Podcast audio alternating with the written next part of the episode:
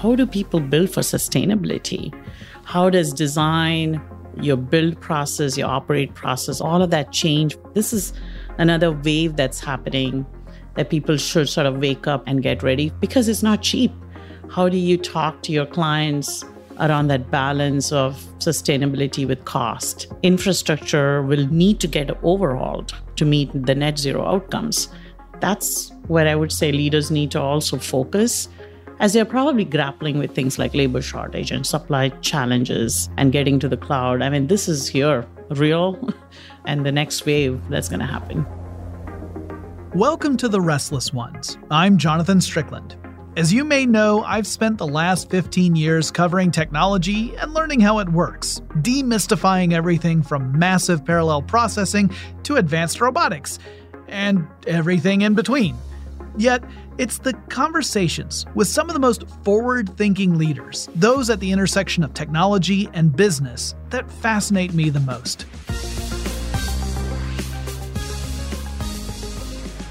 Raji Arasu has worked at companies like Oracle, eBay, and Intuit as an engineer and technology leader before bringing her expertise to Autodesk. In our conversation, I learned about her approach to leadership and her passion for leveraging the right technological solution to solve challenging problems.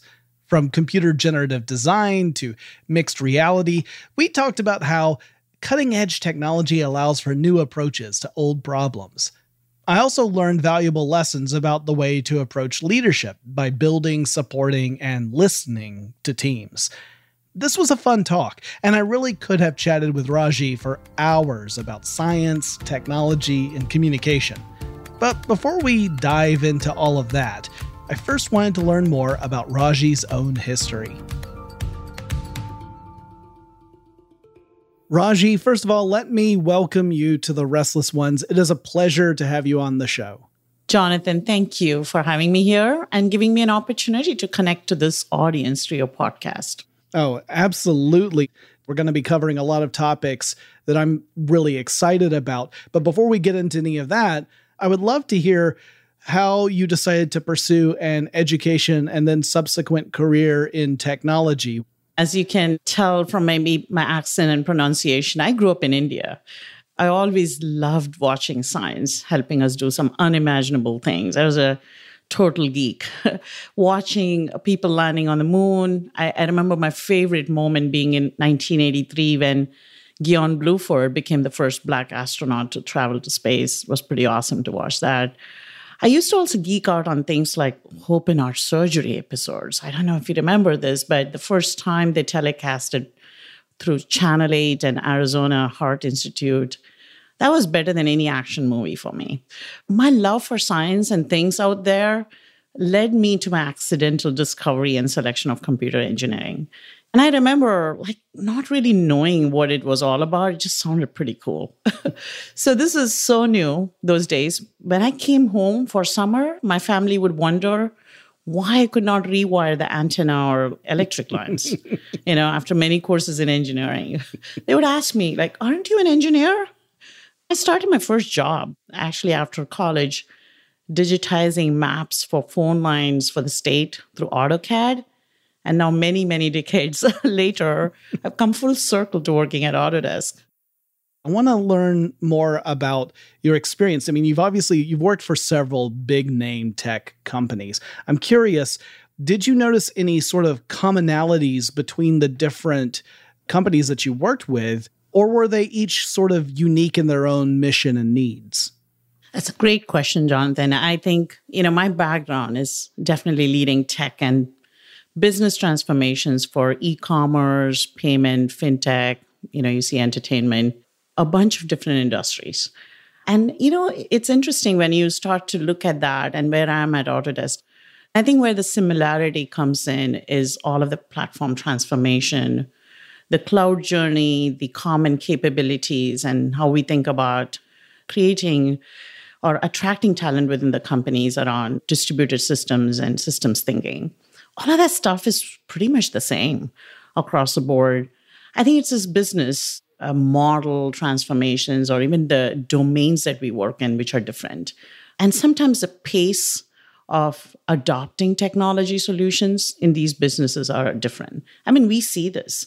You know, we at Autodesk, we support three major industries architecture, engineering, construction is one of our key ones, manufacturing, and media and entertainment.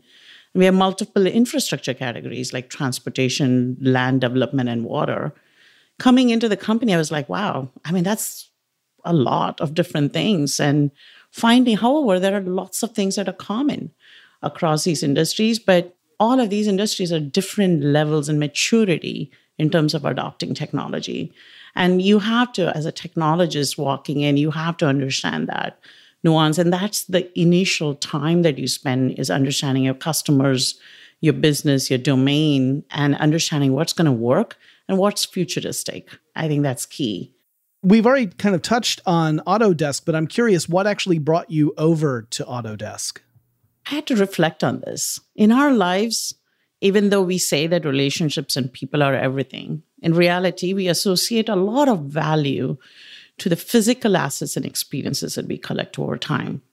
Our living spaces, the cars, the gadgets, the content we consume for entertainment. I mean, we take pride in them and we feel a sense of achievement. So, as consumers, we continue to demand more and more out of these things.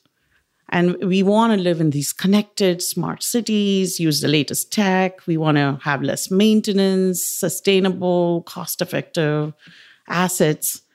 And then this voracious appetite for new and differentiated content. And that's where Autodesk came in for me. It was 40 years in this business of making customers who design and make these digital and physical assets for exactly these kind of consumers around the world. And our customers architects, the general contractors, the structural engineers, manufacturers, and production studios, they are creating these assets for our everyday life experience. And that was what was the realization. I was really intrigued by what Autodesk was doing and how it was actually shaping everything around us and actually going to enhance our life experience my own personal experience, I remember in high school, I had a friend who was in drafting class, and that's where I first learned about the term computer assisted design. And the more I learned about it, the more excited I got, especially when my friend presented me with an enormous poster that was a vector line drawing of a Klingon bird of prey starship from the Star Trek series that he had meticulously designed in AutoCAD. Out of curiosity, how do you explain what your job is to, say, a casual acquaintance, someone who's not in the industry? At Autodesk, we are going through a platform transformation as a company. And as a chief technology officer, my job is to steward this transformation through our technical teams. If that's all you take away, that's pretty much pretty much a summary. What is this journey? What is this platform transformation and journey about? It is really to accelerate our customers' digital transformation across industries. I mean, that's the destination. And like every CTO, there are hundreds of things to get done every day. But at the end of the day, I find myself focusing on three areas. One I would say is building the foundational blocks. The tech leaders who are listening to this know this. This is really hard, right? Building foundation for the long run is always hard when you have short term outcomes, but it pays back leaps and bounds over time. I have three industries and multiple infrastructure products in our portfolio. You talk about shared tech, there's a lot of opportunity. And with that shared technology, we can actually accelerate our industry and sometimes even cross industry solution. A good example for that would be the connected data digital thread that runs through our project lifecycle you know, based on anything you're building. It's a building, it's an infrastructure piece, movie, any of that requires a project lifecycle. How cool is it if you have data that really connects these disciplines, cuts down time and labor? And so those are things that are common and I'm constantly looking for them. And, you know, we're constantly as a company, you know, finding ways to invest in there. The second one I think is really key for me is how do I extend my ecosystem? And when I say ecosystem, these are our partners, our system integrators. These are our valuable assets They take our APIs and SDKs and make it work for the customer's last mile niche needs. Sometimes it's extending the workflows, automating their processes, or connecting to the backend. I mean, that third party ecosystem is something my teams try to nurture and grow because that's really, really part of our overall offering and solution. The last one I think is we have an amazing effort that we have in our research labs in multiple locations around the world. And we do some amazing work with large companies, industry thought leaders, and academia on ideas that are about seven to 10 years out. Either it's designing for net zero, industrialized construction, or adaptive manufacturing, you know, concepts like these that are getting fleshed out. And we get to work with these amazing thought leaders across the world. And that's exciting. So, in summary, I would say building foundational blocks, extending my ecosystem, and maybe shaping the future through our research work. These are these are key focus areas for me. That's that's an extensive explanation that I really appreciate.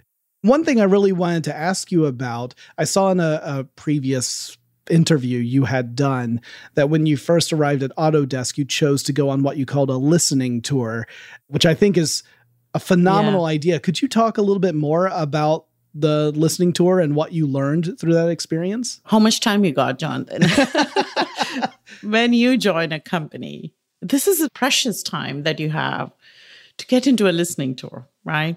And you start with a clean slate and you can draw the picture the way you heard it not the way people have told you, but you know, you're hearing it from folks across the company. I might have started with like 80 employees, various functions, some even ex employees, customers, and partners. It happened over the course of six weeks. It was really, really insightful. You know, you're kind of not emotionally attached to anything at that point, and you know, you don't have baggage of having built something and it's not working yet and all of that stuff. This really creates active listening, and it was amazing. I learned a lot about things that we're doing right our amazing products, our loyal customers, our design and build talent, our work around 3D graphics, geometry modeling, all of this were like pretty cutting edge. But going through this, I also found out that the platform journey was a paradigm shift as a company that we were going through. It required more specificity. It required people to understand what a platform was, what its capabilities would look like, who and how should we build this. These are really key, you know, sort of insights I gathered and helped us shape our platform strategy and areas we needed to prioritize for three to five years. I know there are many books and articles that talk about going on a listening tour. I would highly recommend for anybody joining you know, a new company and being exposed to new domains, industries. It's a really game changing experience. Yes, I imagine not only does it educate you about the company and its processes and its products and its impact on its clients and its partners, but it also helps start to build that connection with all those different divisions and both internal and external, where you're showing that you have that desire to learn and to understand. So I think that that goes a long way to establishing a good foundation to build upon. I'd love to talk more about some of the emerging technologies that the company is really diving into and working with. Can you talk a little bit about some of the what my friends would call the cool stuff? The, there's so much cool stuff. I'm going to prioritize a few areas. One that I think we are very excited about, and you've heard this probably, this term being used in our industry called generative design. Mm-hmm. Think about this as computer generated design. We have so much data, product data, and now with all of the computational power that we could use, you know, using AI and artificial intelligence and machine learning, we can apply that to design processes, making a computer be the design partner, offering options for designers instead of just sort of documenting their design. And that's going to fundamentally transform how design will be done and how operating data from things like digital twin and others could be used to create design styles and score them for different various performance indicators like sustainability, cost, maintainability, constructability. There's so many different things that can be taken into consideration in the sort of multi-dimensional outcomes that we can drive. That's really going to change the world of an architect. I think there's going to be a lot of association where they're going to be expected to deliver these performance outcomes in the physical assets that they're building. And that has to be taken into account earlier on in the design. And how do we simplify this? I look at that as a whole paradigm shift going from CAD to really a, a computer generated design world and the elevated role that it'll let our architects play in that world. So that's one concept we at Autodesk actively research. The other one I think is worth mentioning is, is our, you know, our convergence of industries that's happening. We're seeing this where we see many manufacturing methods being applied to building industry. And we're excited about that because there's stuff that we're looking at which really, really solves for modular construction and in some cases even being able to do that fabrication and really accelerate the time that takes to build and construct. In the future, maybe even things like autonomous construction of buildings and things that will happen because it's modular. And how does that really change the world? This is the world that where manufacturing, design, and construction all come together in a very unique way, driven by the need to go faster and driven by the need to reduce. And then the last one, I think, is really this whole concept of how the shop floor or what we call the factory floor is going to change. And I, I, think similar to data centers and others, I think you're going to see this next wave where our factory floors are going to be configurable and easy to change products that are built, autonomous, remotely operated, a lot of things happening, uh, compute happening on the edge, and safety, maintainability, all of this built in. You know, this is a factory of the future, and a lot of that is mentioned in Industry 4.0. But how do we really make that happen? I think that's another really important emerging technology that we look into.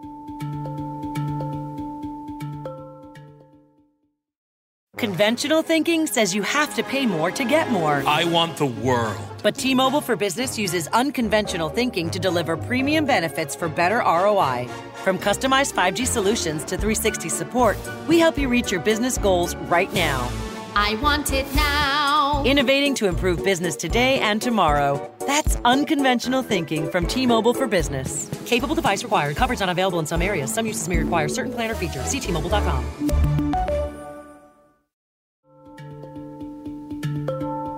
We're now entering a world where we're capable of having this incredible wireless connectivity that gives us fiber level work, but you're no longer tethered by cables.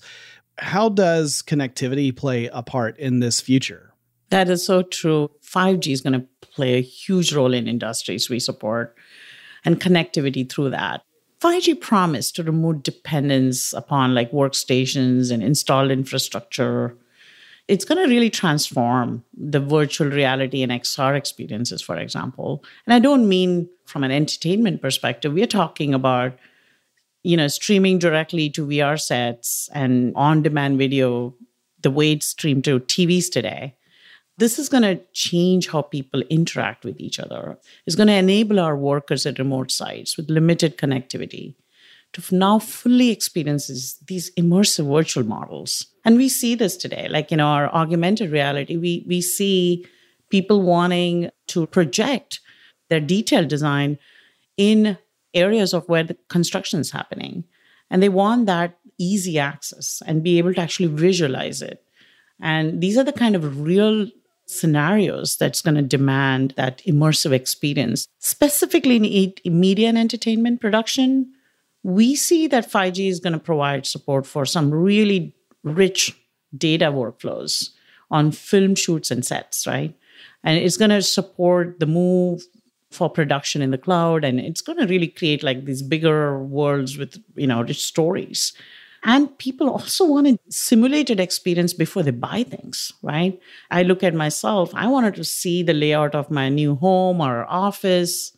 We want to be able to simulate furniture, appliances, and, and you know, really experience it before we buy these things. And I know this is there's a lot of promise for metaverse right now, but the, I'm talking about not an hypothetical world. This is our real world needs for consumption that's going to really be dependent on 5G and connectivity. Yeah, I, I see augmented reality being as disruptive and transformational as 3D printing was a decade ago, where 3D printing enabled that rapid prototyping where you no longer had to wait for a sculptor to create whatever physical model you needed. You could make fast adjustments on the fly, wait, you know, half an hour, an hour for a small model to be printed. Now we're talking about having that capability, but in an augmented sort of virtual projection over our real world surroundings. For businesses like architecture, I imagine that being absolutely transformational. Like the ability to show a client, well, we've worked up five different designs and you can see what they will look like on the site by just putting on these glasses and we will cycle through them and show you all the different assets. You can even show in different layers like here's the wiring, here's the air duct system. We recently acquired the Wild to offer our customers more immersive and these collaborative workspaces. One, our customers want their remote teams working together, doing these conceptual design, and we do that in architecture and construction. But I, I think where you are going is what happens next is then the customers actually engage with the client and they want to show them these visual experiences that are super immersive, in some cases they want to be able to edit those immersive experiences be able to edit it and bring it back to 3d and 2d in some cases this design firm is having a conversation with the general contractor and showing the different layers that you talked about. I mean these conversations become so much more easier when you have that sort of granular information and then you're able to use xr to really take it to the next level I know that the the history of augmented reality has its roots in laying out wiring on airplanes. Like that was one of the earliest applications of augment beyond the HUD systems that you saw in, say, the jets for the Air Force. In my mind, that's still one of the most phenomenal applications for it. Something where it, it effectively gives you the ability to both see the future and x ray vision at the same time. So I'm curious also what went into getting Autodesk to get behind a unifying vision like the Forge platform. First of all, can you talk a little bit about what the Forge platform is and the process of getting the company buy in to pursue that? Forge platform is actually two different things. Internally, for us, it's an amazing way of taking these shared capabilities that we're building across industries and sort of use that to accelerate our industry solutions. Externally, it is the same capabilities, same APIs, same SDKs that we provide to our customers and our partners. And many of our partners, this is the ecosystem that I talk about, they're extending these to create new workflows for our customers, in some cases, connecting their backend systems, and sometimes it's about automating their processes. That's what they're doing. And I think it's really, really a new way of consuming our capabilities. Traditionally, folks have come in and they've used products and they'll continue to use products and experiences that come out of the box through Autodesk offerings. But I think the new way is also to be able to get these APIs and capabilities. And a lot of what we see is people want to pull out the product data, transform it, and then maybe even customize it and send it back. I mean, there's a lot that's happening in real time. And our largest customers love these mechanisms to integrate. So that's what, for us, the Forge platform means. It means the same APIs internally accelerating our industry solutions. And it also means the same that we provide our customers and partners so they can extend their workflows, they can build new solutions and you know go through this digital transformation faster that's a powerful message to give to clients, right? Like, this is the tool we use to do what we do. And we're extending that capability to our clients and our customers. That to me is the most powerful sales point, right? We use it. the proof is there. Yeah, exactly. It's eat your own dog food for sure. And and they love that. It really takes away the conversation around, hey, is this reliable? Is this is this something you're committed to? Because gee, we use it. I'm curious with the onset of the pandemic and so many companies needing to adapt and pivot and to find new ways to approach the way they do business. Did you see a much more aggressive trend toward digitization? Absolutely, Jonathan. I think we were on the front lines of both needing to adopt, adapt, as well as witnessing the extreme challenges among our customers in every industry we support. We knew we had to help our customers adapt as quickly as possible to pandemic. And the most common thread for all was a need for digitization in many cases it was you know it actually accelerated the move to cloud and we saw that we saw a lot of folks actually sort of going and doing that with a lot more urgency and the second one was the support for remote workforces i think it's like how do tool and technologies enable that i think our customers were just used to being all present at the site and being able to put together even design firms worked on the site and now they're suddenly faced with this reality of remote workforces. The last but not the least, I think, is a ton of labor shortage and supply, you know, which you have been hearing is real. And, you know, how does this supply chain disruption and this global interdependency play out for our customers and how do we help them through that stuff? I think these are real issues that we see.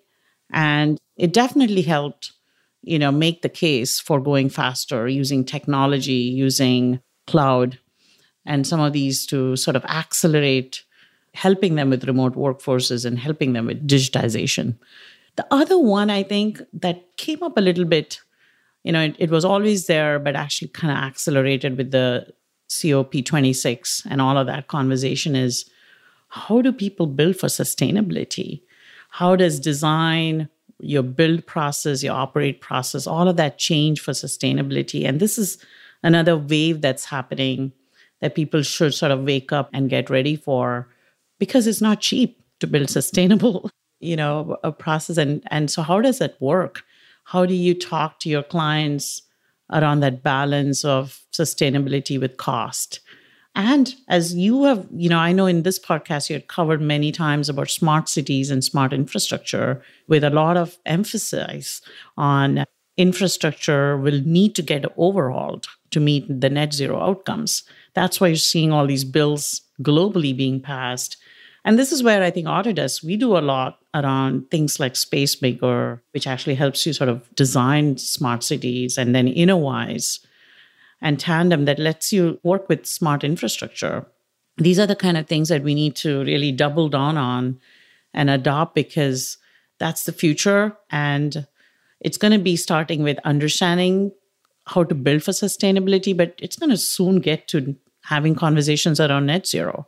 So, how do you start thinking about design to actually operating these physical assets in a way that actually tackles that? That's where I would say leaders need to also focus as they're probably grappling with things like labor shortage and supply challenges and getting to the cloud. I mean, this is here, real, and the next wave that's going to happen. Yeah, I could not agree more. Your motto, you've said, is to make new mistakes and learn fast every day. Could you share with us a mistake you may have made and how you learned and grew from it? It's a motto that helps me not, you know, apologize for trying something new, right? I believe that the faster you fail, the faster you learn. Mm-hmm. And very recently, I'll tell you an example. We implemented an API that provides access to granular data for our manufacturing industry. The team debated for days whether this API should be perfected. We might run into scale problems. We might not have all of the features that our large customers need. And then we took a chance and we put it out there for a couple of our large customers. We kind of gave them all of the Sorry, pardon our dust. and what was interesting about this particular exercise is we were super surprised on our findings. We anticipated all of these other problems, and they told us something very basic. They said, Your APIs, gee, you know, I'm a manufacturing customer and I only know about part numbers and part description and assembly and all of that stuff. But your APIs are very generic terms. We don't know how to make sense out of it because we were really building something that would work across industries. And we forgot that our customers actually need that level of detail that they are used to. So, you know, fast forward, it was an easy one to go fix. We went to a different implementation using GraphQL and all of that. And now it's more contextualized in the way that they want to consume this information. And it got adopted like wildfire with the subsequent releases. But you know, if we hadn't put it out there and we had debated it, I think we would have missed the opportunity. I think this is why I mean you you don't want to make the same mistakes, but as long as they don't put the business at risk for trying out new things and sort of experimentation, that culture of experimentation is something we have to role model and we have to let our teams do that. Well, Raji, I love that answer. It also goes back to the whole concept of listening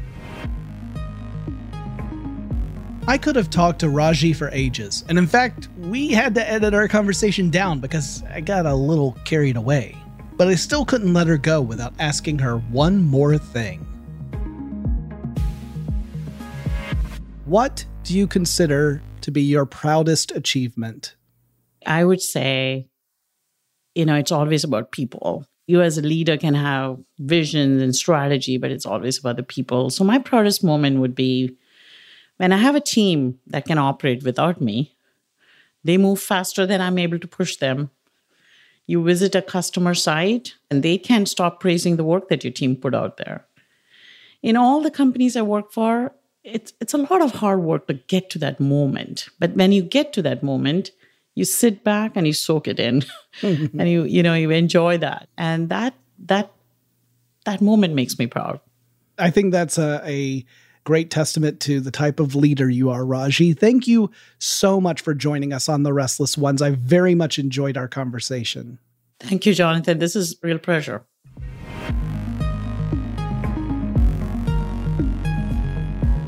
Thanks again to Raji Arasu for sharing her time and perspective with us. The task of digitization can be a really daunting one. Companies particularly those with long histories, can find it challenging to adopt new technologies and processes while maintaining the expectations of customers, partners, and other stakeholders. It's no small task to make that kind of move without disrupting business. But as Raji pointed out, it's never been more clear that digitization isn't the future, it's the present. Underneath that digitization, empowering it, is 5G technology to have the benefits of fiber connectivity, including the low latency needed to minimize decision making time, all without the need to be tethered by a cable, is transforming businesses at a phenomenal pace. It's now possible for companies across all industries to make massive, rapid shifts to meet new needs, whether that is enabling remote work or implementing a comprehensive digital strategy crucial for organizational success. Make sure to download future episodes of The Restless Ones, where I'll have more conversations with leaders who are defining how technology will shape the business of tomorrow. I'll see you then.